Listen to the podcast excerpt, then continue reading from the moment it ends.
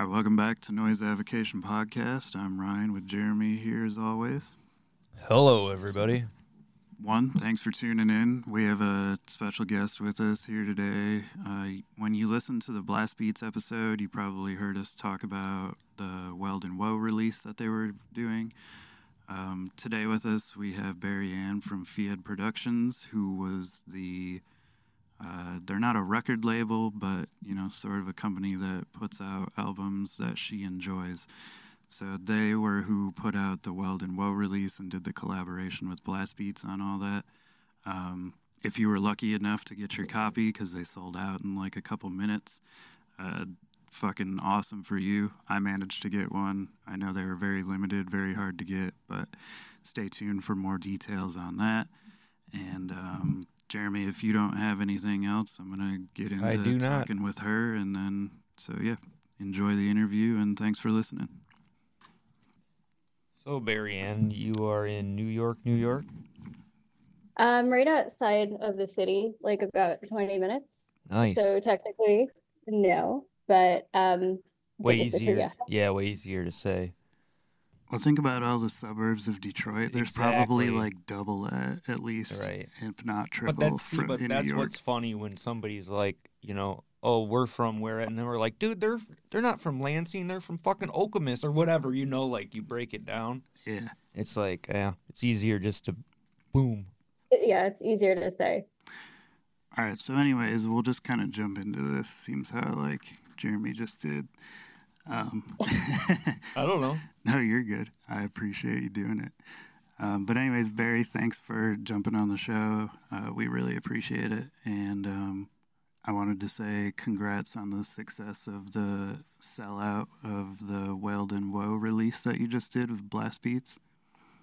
Thank you. That was a really exciting partnership, and it was a, a good way to kind of introduce it. And um, I really look forward to doing more stuff with Amit. Yeah, he was really cool. I've like talked to him a few times just back and forth on Instagram, and that's how like I got the idea of interviewing him, but he seemed like he was like, "Oh, I'm not in a band. Like, do I do I have anything cool to say?" I'm like, "Dude, your store is awesome. like, of course you have something cool to say." I used to feel the same way in terms of interviews because I the only band I'm in is a bagpipe band, but I think that there's another side of it, and he definitely has a lot of great insight. Um, he's so passionate about vinyl, and he's really putting himself out there and working with all these uh, distributors worldwide. And the thing that I like that he's doing is that he's really tapping into the Asian market because you don't really have a lot of people trying to bring that in here because the, the packaging is different. Uh, it's like a whole different vibe that's really cool. So it's nice to see someone kind of breaking down those international barriers. Yeah, especially like because if you a lot of times try to go to order that yourself, like you're paying the cost of the record plus the cost of the shipping for an international shipping and it's usually like almost the price of the record. If not more. Yeah um, this is something that i struggle with a lot with postage. And i just for the record media mail went up 20 cents on monday. So i'm devastated again i, I noticed i shipped I'm something yesterday and seen that and it seems like it goes up it's like it was it just went up it was like every year, but now it seems like it's twice a year. It is twice a year, and it's absolute bullshit. But um, I didn't see international rates going up at this point. I'm afraid to look, but um, I've just been using Ground, which is which actually I think that went up too. But um, in terms of like international stuff, that's why it's so important for labels to form partnerships and work together. Um, I try and work a lot with a sister label in Spain so our whole customer base doesn't have to pay crazy fees. So we just kind of ship each other stuff all the time. And if like someone wants something from my store, um, I'll send it to her with like other stuff. So we kind of work together to keep costs down, but it's it's an ongoing battle. Yeah, I personally hate paying shipping in general. Like even in the states i get salty about it just because i'm used to not paying it and i know that sounds selfish but i'm like oh man shipping i gotta pay shipping on top but i also understand the other side of it how it costs them to ship but you know, if it's like a major place, you're like, man, you can't hook up free shipping on like a 50 $60 order.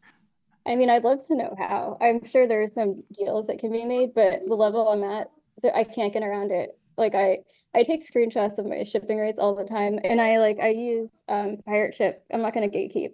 If you want to mail stuff internationally, if you join Pirate Ship, which is free, and you go to the chatbot and you ask for the international export rate, you get a special rate for international shipping that isn't available otherwise, and it's also free. Oh, so oh, awesome. that's what's up.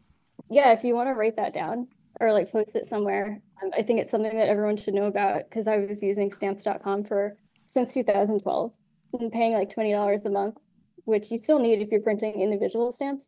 But for the purpose of small labels and small stores, absolutely use Pirate Ship. You don't pay a penny and you get that international shipping discount automatically. You just have to ask in the chat. It's on the right side on the bottom. Cool. I'll put a link to that in the episode description. Please do. It's really helpful. Um, so your label, Fiadh Productions, before we get into like how it started, how did you link up with um, Amit from Blast Beats?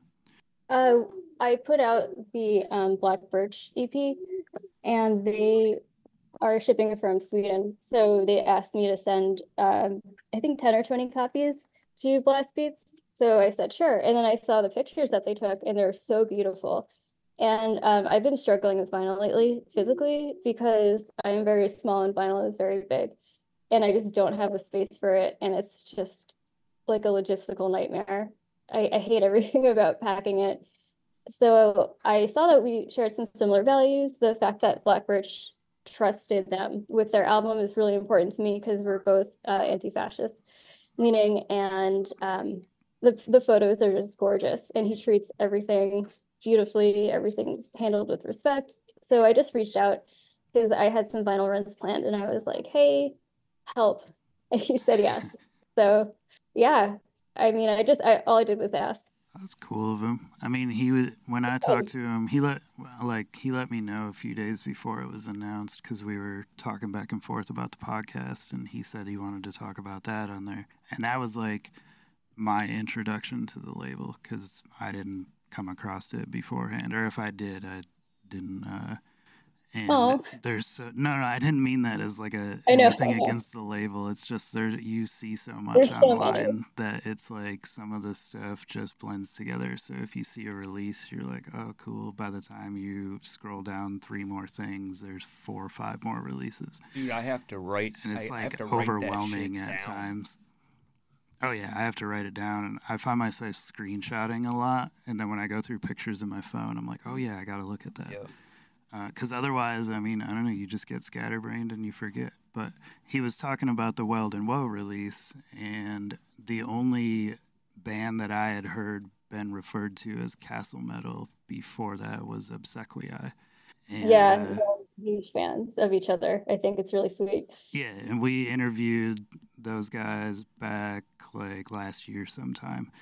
Um, so I thought that was cool. So I was like, well, I never heard any castle metal uh, terms because, as far as I know, he kind of like coined the term. And then I checked out the band, and then I was excited about the release, but I was glad that I was on the website like as it came out because it, it did sell out in like two or three minutes or something.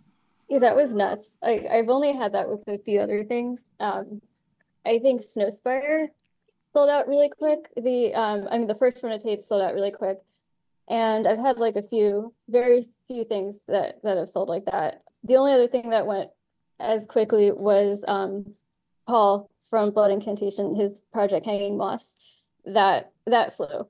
But yeah, other than that, like this was it was such an incredible response. I was super pleased with it. I like told a couple people about it, and then by the time they got on there, they were like, "Oh, it's uh, gone." I'm like, "Oh shit!" Yeah. Like I didn't know it was. I've dealt with releases like that before, where it's it's gone quickly, and when he said there was only a hundred, I was like, "Well, I don't know what type of following this band has, but I'm gonna be on there like right at drop just in case." So I just want to say that the reason that there was only a 100 was because that was all I could afford. And like I know people accuse other labels of like limiting stuff on purpose. This was not purposeful. I would have oh, loved no, to do a bigger. That shit's expensive.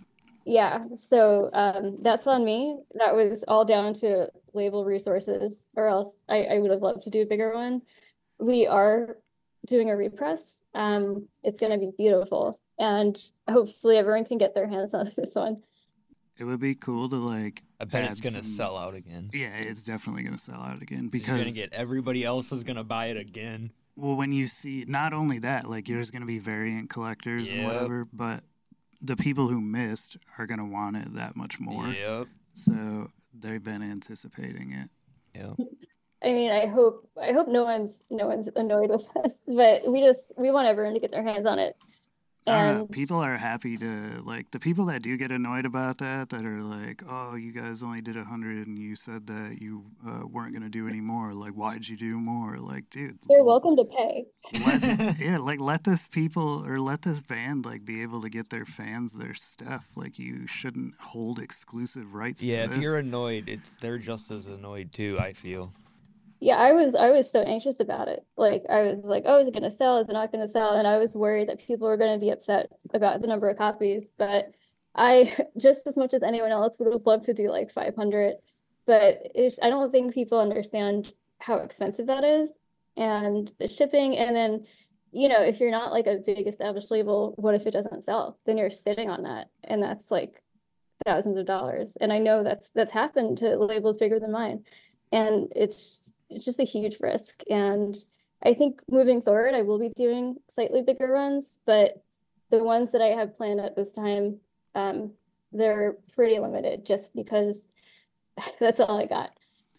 Well, I know other people. Like, I have a friend that runs Barrow Horde Records, and uh, I think I mentioned him Oh, to you. I know who that is. Yeah. Yes. and he um he released uh, his Elavalon drums in the Deepwood project, and I think he like split the quantity with a label or another distributor or something like that, where he got like X amount and then the label got X amount to sell or something along those lines. I don't remember exactly what it was, but I've heard other people doing that too, where they're like, you know, uh, Revelation gets like 300 of these, and then the band gets 200. Or like we interviewed another guy that does tapes, and uh, I think like he kept a certain amount, and then the band kept a certain amount. Yeah, I mean, I do a standard kind of deal. So with tapes and CDs, the band always gets 20% of copies, but with vinyl, it's 10% just because margins are so slim. Right. And uh, the band wants more, it's at cost. And like when I, for Blast Beat, obviously it's at cost too, because I'm not looking to make anything. I just want it to get out there. Um, so yeah, I feel like when it comes to that kind of like divvying up, that's when you have huge quantities. But when it's so few, I mean, you have to think of the band first, especially if they're touring. Like this is a touring band, so they're gonna need, you know, copies for themselves, and they've earned that. So it gets, yeah, when you have a small number, it gets very difficult to kind of divide them. But I always, in my mind, automatically subtract the artist copies from everything because that has to come first. Yeah, as it should. Um, so going back to like the label's beginning, how did you get the idea to start this? You mean the terrible idea to start this terrible waste of funds? Um, I had another label in like 2010 called Broken Limbs, and um, with my ex-partner, and it it like got decently sized, and then I it was just a lot to keep up with. Um, he had really great skill set at managing artists, and I went to focus on some animal welfare stuff professionally because that's what I've always done. And um, yeah, I just stepped away for a few years and then I had a baby and I went back to school and I decided that I, I kind of missed just spending hundreds of dollars on black metal tapes Fuck and having my my mom and my significant other want to throw me out of their house. So yeah, I was just like, why not? Um, I can do this again. There's so, still so many bands that you know need a platform. There's never gonna be a lack of small labels to help. Yeah, I listened to you on another podcast, and one thing I thought was really cool was how you mentioned that you're kind of like acting as the stepping stone for a band to move on to a larger label if they choose to. That's um, the goal, yeah. Yeah, and I thought that was like admirable because a lot of people like if they run a label, they have a band that gets to where they're signing with Metal Blade or Century Media or something like that, um, or you know Columbia or whatever. The those people like out of greed, like a lot of times they're gonna be like, no, that's my band. I need this X amount to buy the you know to buy them out of their contract and et cetera, et cetera. And I thought it was cool that you were like I want to help elevate you guys just uh, out of your appreciation for the music. Yeah, I mean, if you're like to be possessive of a band, what are you doing it for? That all comes down to money and clout, which is stupid. Um, I mean, with my former label and this one, we've had bands go on to Century Media and other stuff, and it's awesome because I don't have the resources that those labels have. So why, like, why would I want to pair up with a band that you know, I don't have what, what they need. It just doesn't make any sense.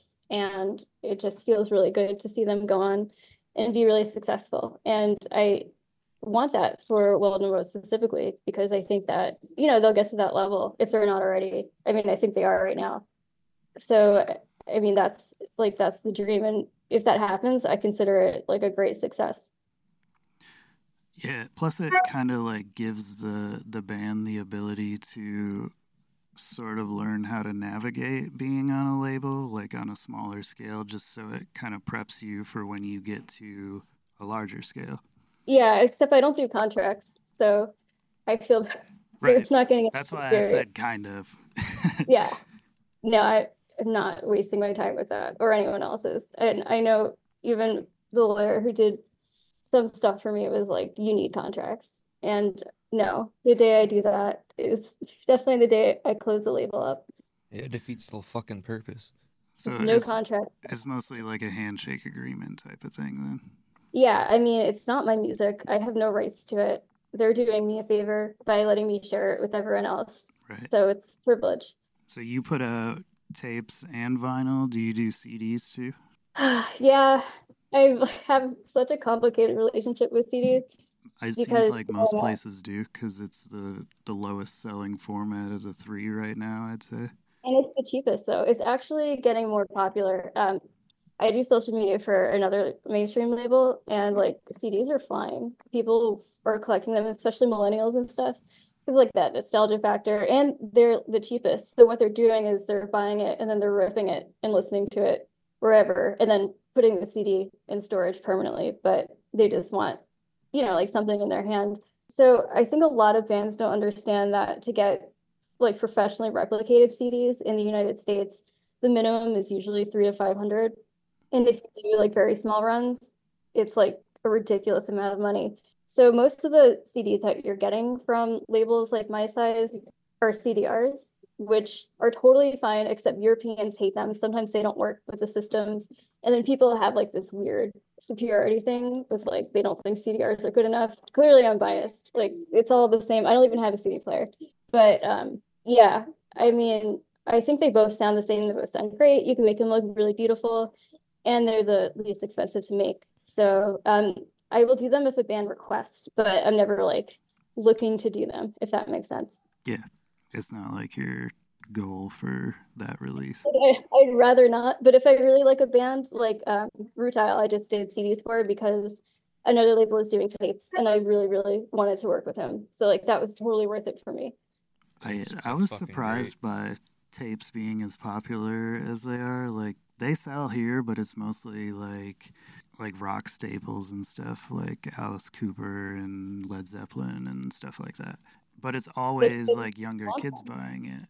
Um, but I never, when I started seeing like hip hop groups do tapes again and like black metal projects and hardcore bands, I was like, wow, tapes are really like taking off. They're so cute too. Yeah, they are like, like there is a certain like factor to them, like it just being a tiny little handheld release. But I, I got big hands, so I feel like that about CDs too. I don't know. There's just something about them that's like so like nice and compact and they're so small and then like sorry, eventually your collection grows and it becomes a giant mountain but yeah i think it's like a really accessible format in terms of like shipping and collecting. Um, but yeah, it's definitely my favorite format. Yeah. What's I- your favorite format? Like, is it your favorite format to listen to? Um, Okay. no, it's not. I mean, I think if I am listening to the releases that I'm putting on tape, yes, that's the preferred way because a lot of stuff like raw black metal and dungeon synth just sounds so good on tape. Oh, most definitely. But yeah, but it's not like super convenient in my life to just throw a tape on. Yeah, I've- I've been having trouble finding a tape deck for my uh, Camaro. They're just not out Yeah, I there get anymore. You gotta figure out how to, and I feel like there's already a way to do this to get to rip tapes to to the laptop. I know, I know you can't do it. I just, I want to do it. I just know it's gonna take forever. Oh yeah, there's an adapter for it somewhere. I'm sure. Yeah, and then you just have to like play it through at normal speed, I would imagine, eh? Yeah. Just like I a- just, I don't yeah. even want to tell you how many tapes I have to do that for. Yeah, that would be quite a few. So, how many bands do you have on your label? Or, well, if you don't know the exact number, just roughly. Because I scrolled for like forever on your Bandcamp, and I'm like, wow, there is a lot of releases on here. That's a great question. Um, so I don't like have bands on the label because I don't sign bands. It's just like for release basis. But I mean, I want to say maybe I've worked with like 150 different artists, maybe. Yeah. And what year did you start the label in? This current Uh, one? 2022 in like May. Oh, shit, that's like a, a huge catalog in a short amount of time. yeah. Yeah, I feel like that's not a great thing, but it it happened. No, I mean like it from what I've seen, like uh I didn't get to really much of the dungeon synth stuff. I checked out most of the black metal and then got to I started getting to dungeon synths, but then I was getting busy in the store and had to put my phone down. But uh my friend that I mentioned earlier that's has the Elevalon project, like he got me into dungeon synth. Because before that, I had no idea what the hell it was. I, like when he brought that to my store, I was like, he's like, you ever listen to Dungeon Synth? And I'm like, what? And uh, like my thought immediately was like Lord of the Rings music because that's just what I thought of. And he's like, That's yeah, that, he's like that pretty much, you know, kind of sums it up simply at least. And then I started seeing stores that have Dungeon Synth sections and like seeing the popularity of it grow. So it's really cool. But how did you decide to do black metal and dungeon synth? Did it just kind of happen, or when you started the label, were you going into it like I'm gonna do black metal bands and dungeon synth bands? I did not go into this for Dungeon Synth. Like, not even a small percentage of me was aware. I was just gonna do like atmospheric black metal and folk metal and crust and stuff. That's kind of my thing.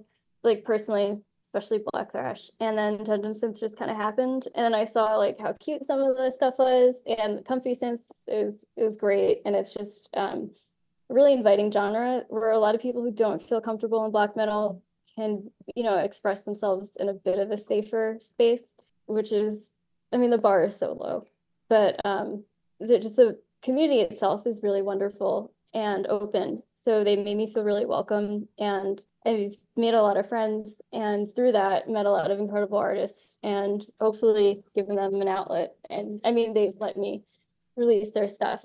So it just happened kind of naturally. I definitely did not not go into this even knowing what Dungeon Synth was. Well, how did you get into um black metal and, and extreme music in the first place? Um, well, I was into crust and punk in high school, and then I had an internship at at Earache, which is kind of like a the starting point for it. And I went into like black thrash first, and then into more black metal. But um, the the Earache experience was probably like the most formative part of my journey. Let's talk about that. You were uh what PR for Earache? Yeah, the, there so there wasn't a US PR person that the person had left and they kind of left abruptly and no one had touched anything for months. So I came in as a PR intern, but it was it was a full-time job. Um, just walked into it blind. I mean, I went to my undergrad is in PR, so I, you know, had some experience and but I just went into it blind and I had to learn everything on the go, which was It was just really like a labor of love then, really. You weren't getting paid, right? Oh no, not not a penny.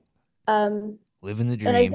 Think they wanted me to stay on too, but I, I needed to get paid. Yeah, you got to eat. Yeah, it's a lot, but they did have uh like an open tab everywhere, which was nice. Oh, that would So be that- sweet. That was a small form of payment, but not the kind of payment that I needed. Right, right. Yeah, you can't pay So you kind of went, with open yeah, you started with like you said punk rock and then kind of morphed into the the black metal, which I totally see that path. That's like a, a pretty Black metal's the punk rock of the metal right, community. right. Yeah, it's like the Wolfbrigade to Wolfpack to Darkthrone pipeline. Yep, Yeah. yep. Perfectly said. So Yeah. as PR for Earache, what did you do there? Because there, what, that was a, a while ago. So when was? I'm trying to think of like where their Oh, huge old. start was. Like Worm was it in the Wormrot. '90s when you were doing it? No, Okay. I'm only 34. Okay. Um, well, I knew that. I just like I was like, shit. Maybe she was like you know super young. Or No, I I guess was I like- should have said 2000s. yeah, not super 90s. young should Sorry. be like six. Sorry. My No, I math, was my math was not mathing. it was not bad. Um, Wormrot had a new album out that was huge. Um, so my friend was from Toronto area and he introduced me to Woods of Ypres. And then I told the um, the A&R guy Ali about them. And I was like, hey, this band is so good. They don't have a label. They want to tour North America, like in the United States. So we made that happen.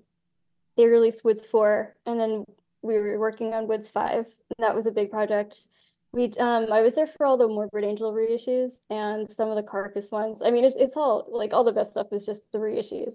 Mm. But in terms of new stuff that was coming out, um, Wormrot was the big one. There was a band called Rival Sons. There was um, Oceano or something. yeah, I remember that band. There is some another the gates. Re- I mean, it was it was a while, but the stuff that was coming out, it was like a lot of metalcore that I, I didn't personally like. Oh, there um uh Serpent Serpentine Path. Does that sound familiar? Serpentine Offering, maybe sounds Oh, Cer- and Cerebral Bore from Scotland. They were really cool. Oh yeah, she had a. There was a girl singer that They actually totally came here- did not sound like a girl.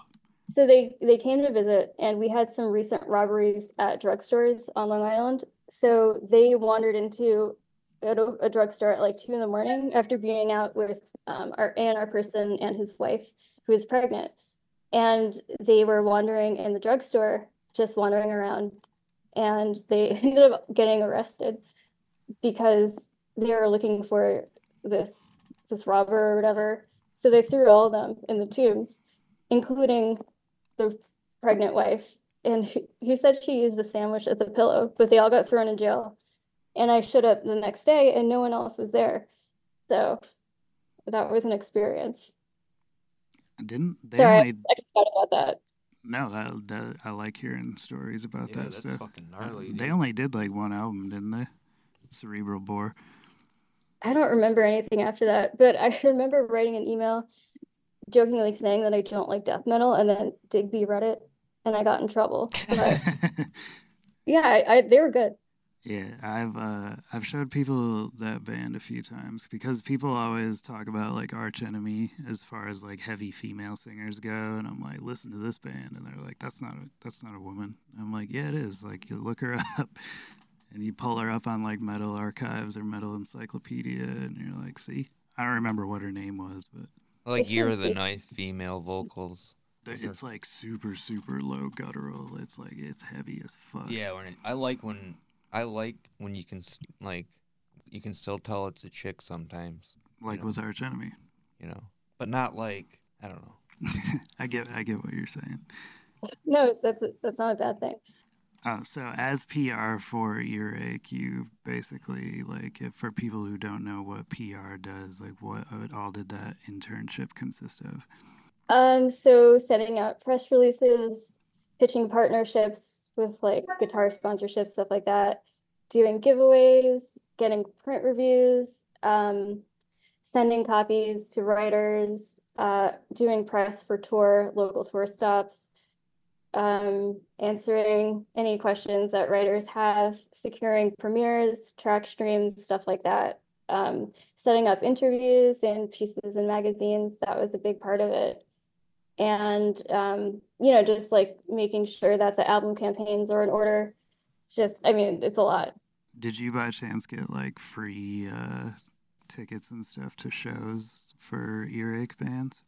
Yes, I did, which That's was cool. yeah, nice. I think I like did merch at one or two of them, so that was that was pretty cool.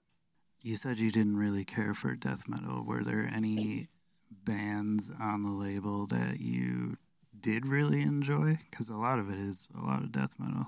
Um, I, I do like Wormrot, uh, because they're just lovely. Woods of Ypres, obviously.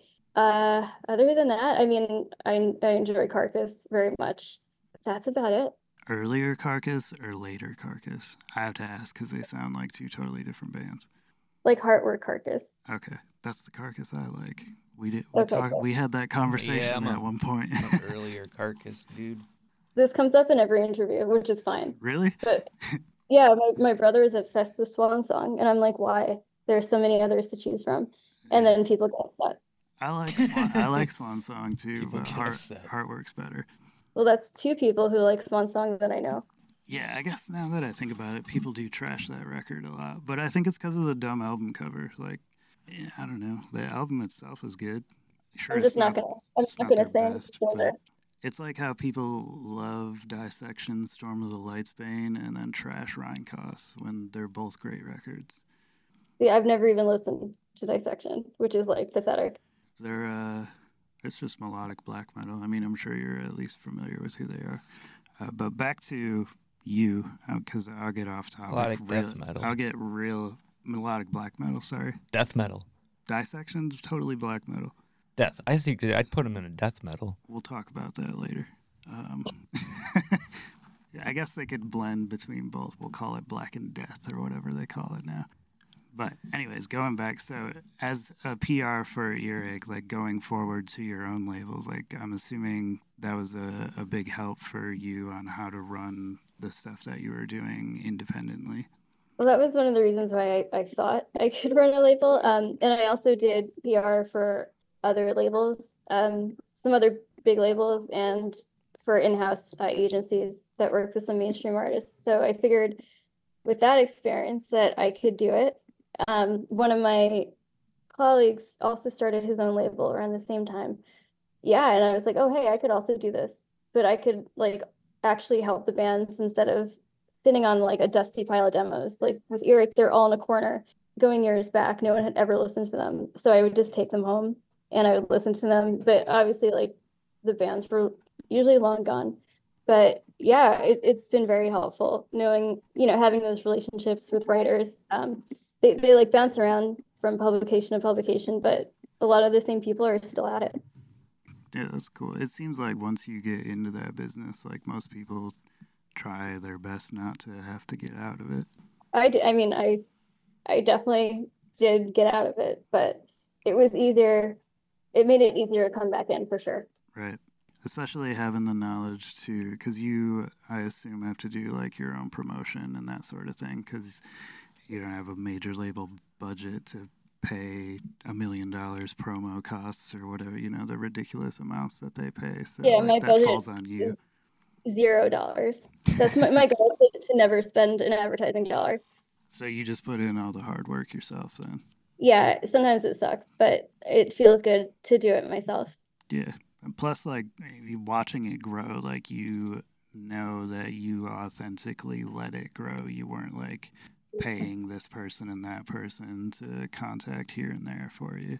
I mean, it'd be nice, but yeah, Right. no, I Can't afford payola. Yeah, that shit's expensive, man. Like, paid ads are pricey. Oh, I, yeah. They can be cheap if you're doing tiny little ones on Instagram and stuff, but, like, paying, like, anything you got into it. contract with or whatever. I got like, a I no, got a good story for you after this about that. All right. It has to do with one of my brothers, so you know it's gonna be ridiculous. You said that a couple of the bands that you worked with went on to go to Century Media. Um, who were those bands? Um, I'll give you one. Uh, one was Vattnet Viskar, which was a Brooklyn's band. Um, so we did it. My first, very first record was a 10 inch LP, which is so stupid. I don't know what I was thinking. And I didn't know what I was doing. And I tell this all the time. So no one makes my mistakes. I didn't charge shipping on Bandcamp.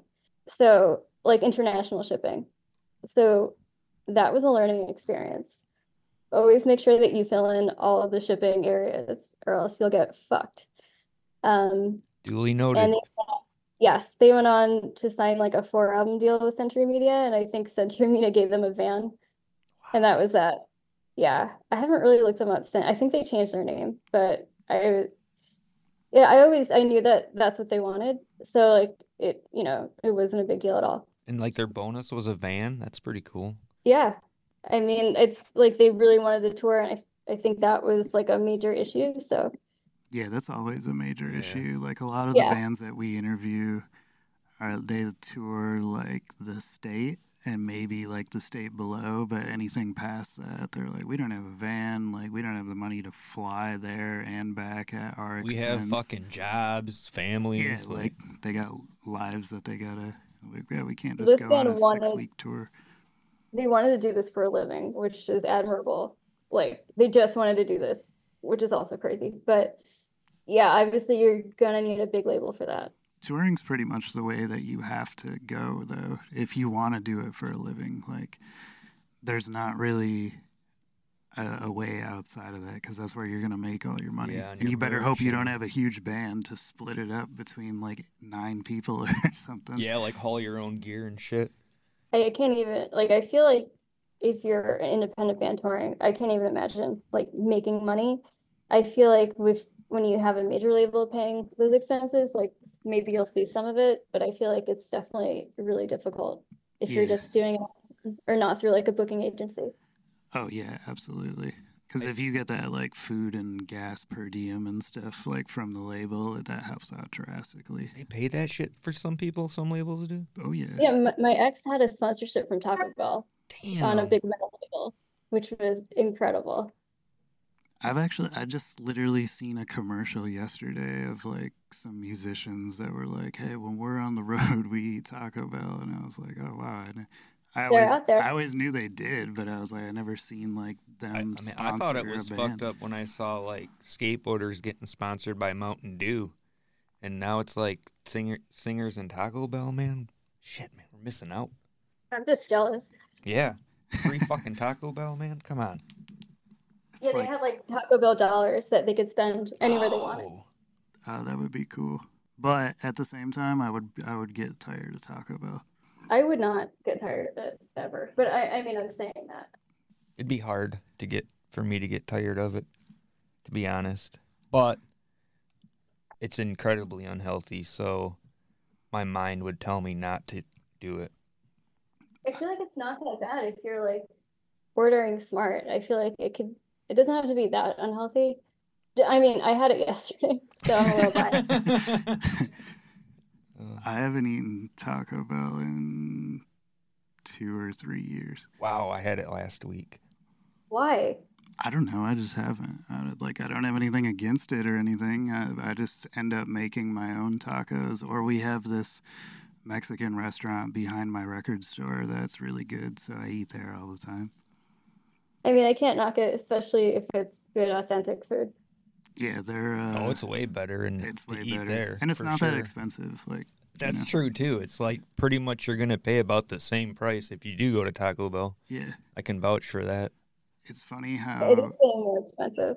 Oh yeah, all fast food places are. It's funny how one little thing leads to other random little tangents. This is what podcasts are for.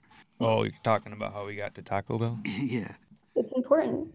Uh, but so earlier on, well, actually, before I get to this, so your label does a lot of um, animal rights donations, charity work, that sort of thing, because that's what you do for your day to day job, correct? Yeah, that's pretty much the whole point of the label is to raise money and awareness for animal rights and animal welfare and animal rescue. So I've been working pretty closely with uh, Heartstone Sanctuary in Ireland, in uh, in Sligo, which is run by just one person, and it's um, rescued farmed animals. So there are cows there, um, there are sheep and horses. She has dogs and cats. And so, you know, some of the cows are, there's a blind cow with special needs, and there's no other place like it for animals that are used for food. and um, her location is actually sinking due to climate change. She needs to find uh, a new a new farm. So we've been trying to support her as much as we can. There's uh, another I know um, Apocalyptic Witchcraft did a really good compilation to help, and some other artists are are helping. But you know, it's it's a huge undertaking. So we're just trying to chip away at it and just get her all the support that she needs. So do you take like a portion of your sales from the label and just donate that over, or how does that work? So all of the revenue from merch goes there. Okay. Um, unless the sometimes uh, when we do digital donations, um, so we don't do, take digital, but when we do, it's for the charity of the artist's choice, and uh, so that goes to wherever they want. Sometimes it's Heartstone, sometimes it's not, which is totally fine. Um, we we just got some cleaning supplies for a local uh, dog and cat shelter from uh, a release from a different artist. So it really depends, but um, there there isn't really any profit from stuff to donate from like music physical stuff because I'm doing small runs. It just gets reinvested. But um, all the merch, which is where I'm finding that you're really getting that profit. Um, that that's what makes the big difference with donations. And that's like T-shirts and stuff like that, patches, stickers. Yeah, doing T-shirts and patches and stuff. Okay, that's cool. Yeah, I'm always trying to think of new stuff to do. So I'm trying to come up with some other some other items. Now, plus it kind of like adds a, a certain aesthetic to your label. Like when um when we did blast beats and he mentioned the be kind to animals listen to black metal shirts because he uh, mentioned the label. But like i said like he was my introduction so i was writing stuff down and he mentioned the shirts and then me and jeremy were both like oh i've seen those. Oh that's awesome. We've donated like 3000 euro just from sales of that shirt so far which is that's fucking awesome. Yeah yeah and the the artist um uh, who did it, Will, he didn't want any payment either. So I've been like sending him merch and stuff, but um, he was so generous donating his talent to that. And then Sage from Forest Passage is doing the printing and he didn't charge me shipping. He's the, the best there is in the business in terms of like printing merch. Um, so everyone is like, whenever they learn about this place and they look at her Instagram, they just want to help because it's so obvious like how much they need help if you just like read one of her posts. Even um Weald and Woe, like he donated personally yesterday after like seeing something. So everyone is really coming together to help out, which is incredible. Yeah, that's awesome. I've actually been talking with Jeff a little bit back and forth. We're interviewing him in a couple weeks too. Yeah, he said if you don't mention Castle Metal, he's not coming on. Well, I think it was, like I told him we already did Obsequiae and Majesties, and he was like, "Oh, sweet." Yeah, that's all you need. You you got him roped in. Yeah. So, uh, but he seems like a really cool guy, and he said that you're his favorite person in the world.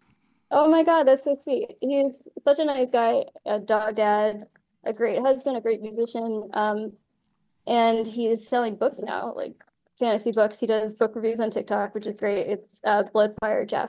Um, he's just a real sweetheart, super, super talented. His other band, By Fire and Sword, is on No Remorse. They put out an album called Glory last year, which is it's really fucking weird, but it's good. It's really good. It's like epic power metal, but it has this like weird, creepy religious cult concept. Um, and we put out a carol uh, on Tuesday to raise money for Heartstone, and it's really catchy. But I recommend checking out his other band as well. Um, I actually already did because I seen that the Carol posted around like it's yesterday. So good. it has before. no right to go as hard as it does. yeah, um, he seemed like a really cool guy from what I talked to him. So I'm looking forward to getting to pick his brain a little bit more. Yeah, you're gonna have a good time with him. Um, so leading into your, you said you were in a bagpipe band earlier. Was that what you said?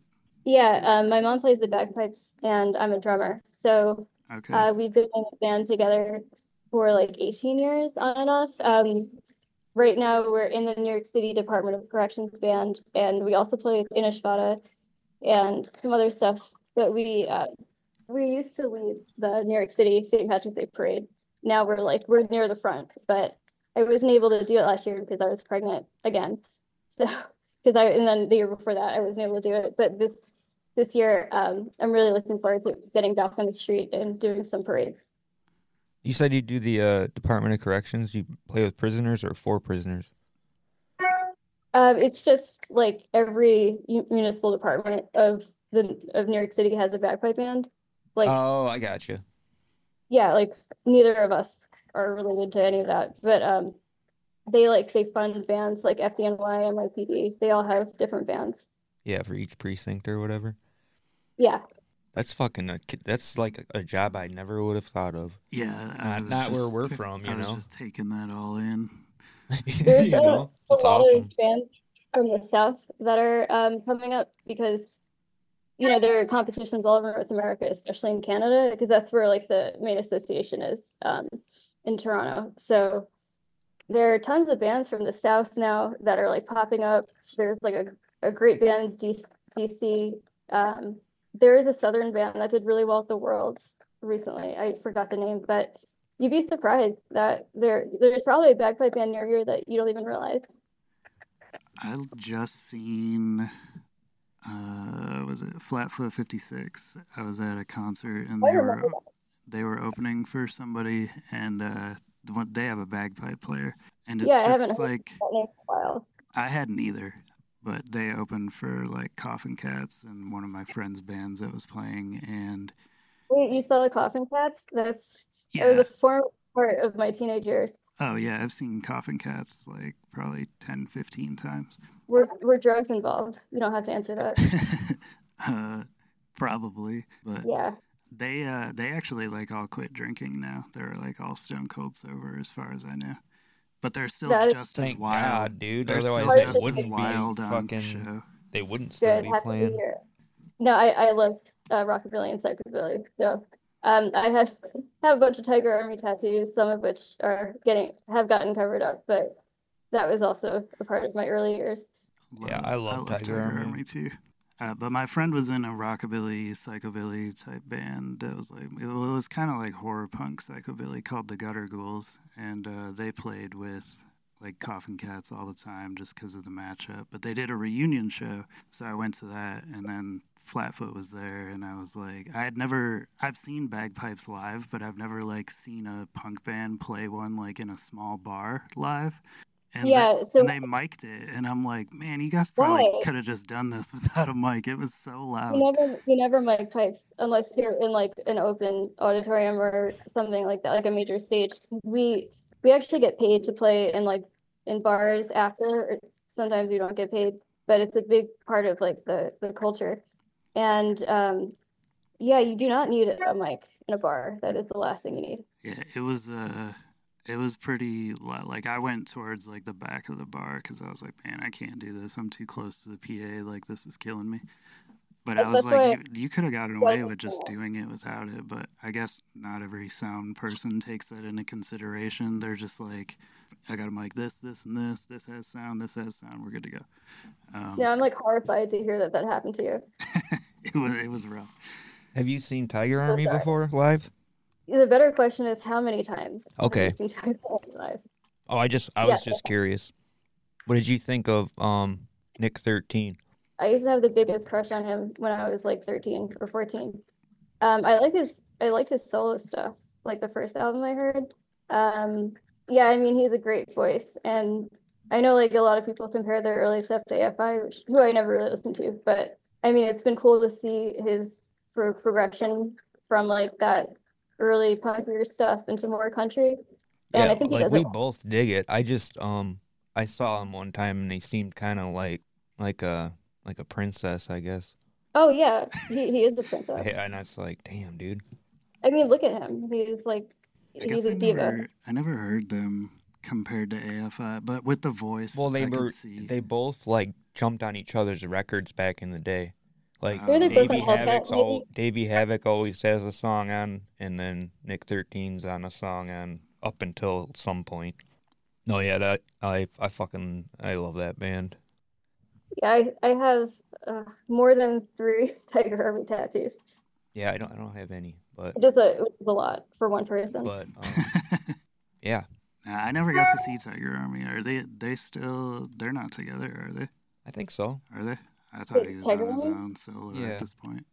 No, they're still playing because every time they come nearby, my husband will send me a thing and be like, "Do you finally want to go see them again after all this time?" I think he sent me a, they're playing like very recently, and I was just I just did not have the energy to do it. Yeah, they've been. I didn't even think they were together anymore. But it's been a while since I looked. So And they do that. What is it? The their Halloween show, Octoberflame. They're still doing that. Oh, right on. Yeah, they I love like yeah, they have fucking badass fucking ballads and they're fast shit. We can go on a fucking Tiger Army podcast sometime, but I'll just stop yeah, right I, I went to Octoberflame. I actually went to California to see them, and it was a whole thing. I like met my biological grandma in a trailer park. It was like a whole, it was a whole experience. Damn. But yeah, good and like times. with a soundtrack in the background is Tiger Army. You're meeting your grandma in a trailer park. fucking sick, dude. I think we saw them like two or three nights in a row. It was the first time I had Del Taco. It was in Anaheim, yeah. And yeah, Del Taco was great. It was like 39 cents for a taco at 2 a.m. And I was like, this is the life. I've This never life had. Del Taco. I've always heard people talk about it. I can't say I, I mean, have either. Great at 3 a.m. when I only had a dollar. Yeah. I mean, Shit, hell yeah. arguably, like pretty much any taco is going to be good at 3 a.m. At 39 cents. Yeah. It's definitely not 39 cents anymore, but I mean, I wish it was. But yeah, other than that, I do not like California. For the record, I'm so sorry. I've never been there. Yeah, I can't so- say I've never been there. But um, Yeah, I I, don't have any ambition to go either. Yeah. Don't bother. Not worth it. I mean, like, I feel like a lot of East Coast people, like, are like, ah, yeah, we'll stay on the East Coast. It's a nice place to go check out, but I wouldn't live there. Yeah, uh, I went, I saw, I'm good. Word. That's probably where I- I'll be at with it. I- I'll go see it at some point, but as far as it being on my wish list of things to do, it's not up there. It's not like a, I mean, it there is great stuff going on there with Black Bundle with like agriculture and stuff, but like other than that, yeah. I just feel like there's like way more shit that I would rather check out. Yeah, I mean, everything I feel like there's a lot of stuff in both Portlands that's like way more exciting Yeah, and like Chicago and stuff like that. I agree. Um, one more question I had. Go Oh. ahead. No, go ahead. No, I just say notice how I didn't mention my own state because nothing happens here. In New York, nothing happens. Literally nothing. That's I find that hard to believe, but I guess you guys do have like a lot of just Wall Street type of stuff there, and Do you have St. Vitus, which is great if you want to drag your ass to Greenpoint. It's it's like such. Oh, I hate I hate traveling there. Do you have like a 24 hour supermarket anywhere? that I know why you're asking that question, but that seems like such a random question. Well, I'm It's just called a bodega, by the way. It's not a supermarket. We do have bodegas, yes. And I like I hate going there because the last time I ate after a show, they gave me raw fries at the bodega, and like I have not recovered. But is it it was- 24 hours? Yeah. Oh, okay. So yeah, it was like three in the morning, but the fries weren't even cooked, and I like I still the texture it stays with me. So that's and- it for fries. You're done. Yeah, actually, that and like Greenpoint and St. Vitus in general, the fry incident just ruined it for me. Man, you gotta be a cold ass Yeah, place to yeah, ruin dude. fries for you. Yeah, dude. That's They were raw. that's Raw, No, brutal. like, I'm saying that's that's how like the audacity of the bodega. But I'm I'm gonna be real. I'm gonna be real with you though. Like, um, there's a lot of Polish people in this area, and I'm like a quarter Irish, so eating raw potatoes is all good. I fucking On hate my the end. taste of raw potatoes. Like, I, So- I'm I'm good. I can do it. Yeah, I'm Irish, and I was not okay with it. You know why? Because he made me wait. I waited outside for like 25 minutes, and they were raw. So I think it's the combination of like Well, making me yeah, and they were like frozen at one point. I'd imagine, hey. Yeah. Yeah. So I think it was the, just the audacity. the audacity. I yeah. Especially when it's that early in the morning and you're like, damn, I'm really Yeah, I'm looking fucking forward to starving. these fries. Yeah. The only thing that was open, so it was like absolute bullshit. Yeah, that's a bad ending to a night. Yeah, not a good experience. But I didn't mean to go off on the tangent. I apologize. Oh, it's cool. We do it all the time.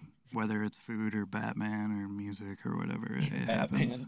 we just did I Batman know, know. like Just last episode. about it. So we we mentioned one thing about Batman, and 20 minutes later, we're like, okay, we got to get off Batman. That's how it happened. Um, but before we like get to starting to wrap things up here, um, one question I did want to ask, going back to like when I did ask if you got concert tickets for from Earache when you worked there, like what were some of the favorite shows that you got to see at that time? Um, I mean, seeing Woods of Ypres live always is an amazing experience that I think a lot of people um, never got the chance to. So I'm very fortunate to have have known them and seen them live. Um, I mean, that was just so significant and special to me. Just being able to like bring them to New York was the coolest thing ever. Um, and just seeing them live was, I can go on. Um, so that was cool. Honest, nothing else really stands out, to be honest. I mean, if you were you like helped bring them there, like I'd be all about the show too, and you were already a fan pre like pre-existing to that, so I sell Yeah, records it- for bands that I love, and I get excited about that. So if I brought a band to play a show somewhere, I could only imagine the excitement Yeah, level there. so amazing. And David was really ambitious about touring. So it was just a great feeling. Well, before we wrap things up, like I, I mentioned this question to you before, and uh, you brought up the the bagpipe band. But what is something that you listen to that people would not expect you to listen to? And we always Yeah. ask people this question just to see what all types of random music they're into. I listen to a lot of Handel um, during work, and also uh, the baby likes it. And it's especially Messiah. It's just really beautiful. I never get tired of, of hearing passages from that. Um, very like emotional for me. But yeah, I usually have Handel or Bach or just some Baroque in the background. Um, yeah, lots of classical, not not in like a snobby way, just because it helps me um, focus, and that's that that's my original musical background. So yeah, a lot. That's mostly what I listen to here. And to be continued. What what's up with that now? I like I like that stuff. Like I'm not like uh very fluent in it, but like piano is my favorite instrument. So like hearing a lot of that those old classical compositions, like I like them. And when I was in elementary school, there was a girl in my class whose mom was a classical composer, and she exclusively like for our class brought in and taught us composition for like half a year or something like that so we got to learn like all about like tchaikovsky and all that different stuff from that era Oh, that, that's really cool. Yeah, um, I'm like kind of a stickler for like Baroque stuff, just the instrumentation for me. Um, I really enjoy like harpsichord and stuff like that. Um, like the heavier, more like romantic stuff is great, but I feel like if you're like passively listening, it's um, it's just like easier to have some of like the earlier classical stuff, if that makes sense. yeah absolutely i uh i listen to jazz a lot while i'm reading because i don't have to pay attention to words I mean, I've I've never listened to jazz while reading. I feel like that's two jobs. Why would you want to have two jobs at the same time? i don't know i can do both simultaneously it ain't that bad That's very impressive. I mean, like, I'm more impressed by the people that are like blaring Morbid Angel and like reading a book, and I'm like, man, I can't concentrate on both at the same See, time. Like, I- it's too much. I can do that, but I can't. I can't do the other. You can't do jazz, And read? really? Uh uh Wow. Yeah, I that's never, a, that's insane. I never thought But of it- that as being like something. Because it's like I, it's like um the the You need to stick absorption. It's like hard. I mean, I'm either gonna have to listen to the record again without reading, or I'm gonna have to read what you know what I'm saying. Like if I do it at the same, read, yeah, if I 'cause do it at the same time, it. I'm just gonna like waste Gotcha. time. Yeah, it'll work against each other. Right, like my brain, brain. doesn't work that way. I, I, guess. got it. I guess it mine it helps it like keep it one track. I guess Shit, that No, just I mean- to show you how people's brains work differently, though. true. Yeah, it's fascinating. We've been trying to get a psychologist on, actually. Shout out to anybody who is a psychologist. We would like to talk to you about music and the brain. Oh, I can help you with that um, after the show if you want. That would be fucking amazing. Yeah, that would be cool. Yeah, I, I think have, I know someone who might who might do it. I have two books. Like one is called uh, Music and How It Affects the Brain. I can't remember the author of that one, and another one is Musicophilia, and uh, they're both like psychology and music. And I've always thought it was incredibly interesting, like the different ways that frequencies react with your brain and stuff. And like, I just think this person would be perfect if they agree. I'll I'll talk to them. okay, Yeah, that would be awesome. Awesome. Yeah. Oh, you one. because around here we don't have. We live in like a small city that's just kind of like blue collar, and I guess like Nobody's qualified. Yeah, yeah, I Straight guess up. That was uh, what I was heading But towards. This, this person is from Appalachia, so similar. From the like the mountains, Appalachia. I think so. Oh, shit, I don't know. Like they could No, have I don't- I'm just- Ivy League schools there for all I know. I didn't go there. I think so. Um, Yeah, I think it'll be good. yeah, definitely reach out. Like that would be awesome because I think it's a really interesting topic, and it's more that I would like to learn about from somebody that's like qualified to talk about it. Yeah, definitely. I'll, I'll get you that info. Cool. Um, but before we wrap things up here, um, like one, do you have anything that you want to get off as far as social media plugs or like upcoming uh, releases and announcements or anything like that? Um, I do have the compilation for Heartstone coming up. Uh, we did one last year for Transformer Street Dog, which did really well. So we're gonna have that in the spring. I'm not sure the date, but I will let you know. Um, I guess just see what local animal rescues and shelters in your community need right now. Um, it's really cold out there. So if you see a dog that's outside, always try and do something. If you can just call authorities or even try and talk to the person, ask them to bring the dog inside. Um, you could like save lives like that. So I think that's, I just want to leave with that. If you see a dog outside during this cold weather, um, please do something. And, you know, don't be afraid. They, they really need us. That's how I ended up with uh my cat. One of my cats actually. It was like living in the front yard, and then we started feeding it, and then we were gonna take it to the Humane Society, and they were like, um, we can't take it. And then I'm like, well, we have a new cat. That's how the best relationships start. Thank you for doing that. Oh yeah, it's fucking. That's my homegirl now, Oh, What's your cat's name? Laverne. Okay. Because I had Shirley. Your dog had a really cool name, so I didn't know if you had like a really like Just cool Laverne name. and Shirley. Yeah. I, I gotta see a picture of the cat Oh, later the now. cat. Yeah, I showed you Sabbath, so Jeremy, it's your turn I'll to show up. pets. But anyways, Bariann, um, I just want to thank you for taking the time to jump on here and talk about you and your label and everything that you do. Yeah, of course. Thank you so much for having me and taking the time to feature some underground artists and labels. Um, we appreciate you. So thank you. I'll have um, links to all your social media stuff and everything in our episode description, your Bandcamp and all that stuff. And then anything like charity wise that you want me to put in there, send it to me and I'll include all that as well. Will do. Thank you so much. Yeah, thank you. It was cool getting to talk to you and enjoy your night. Yeah, I appreciate all you. do. You got it.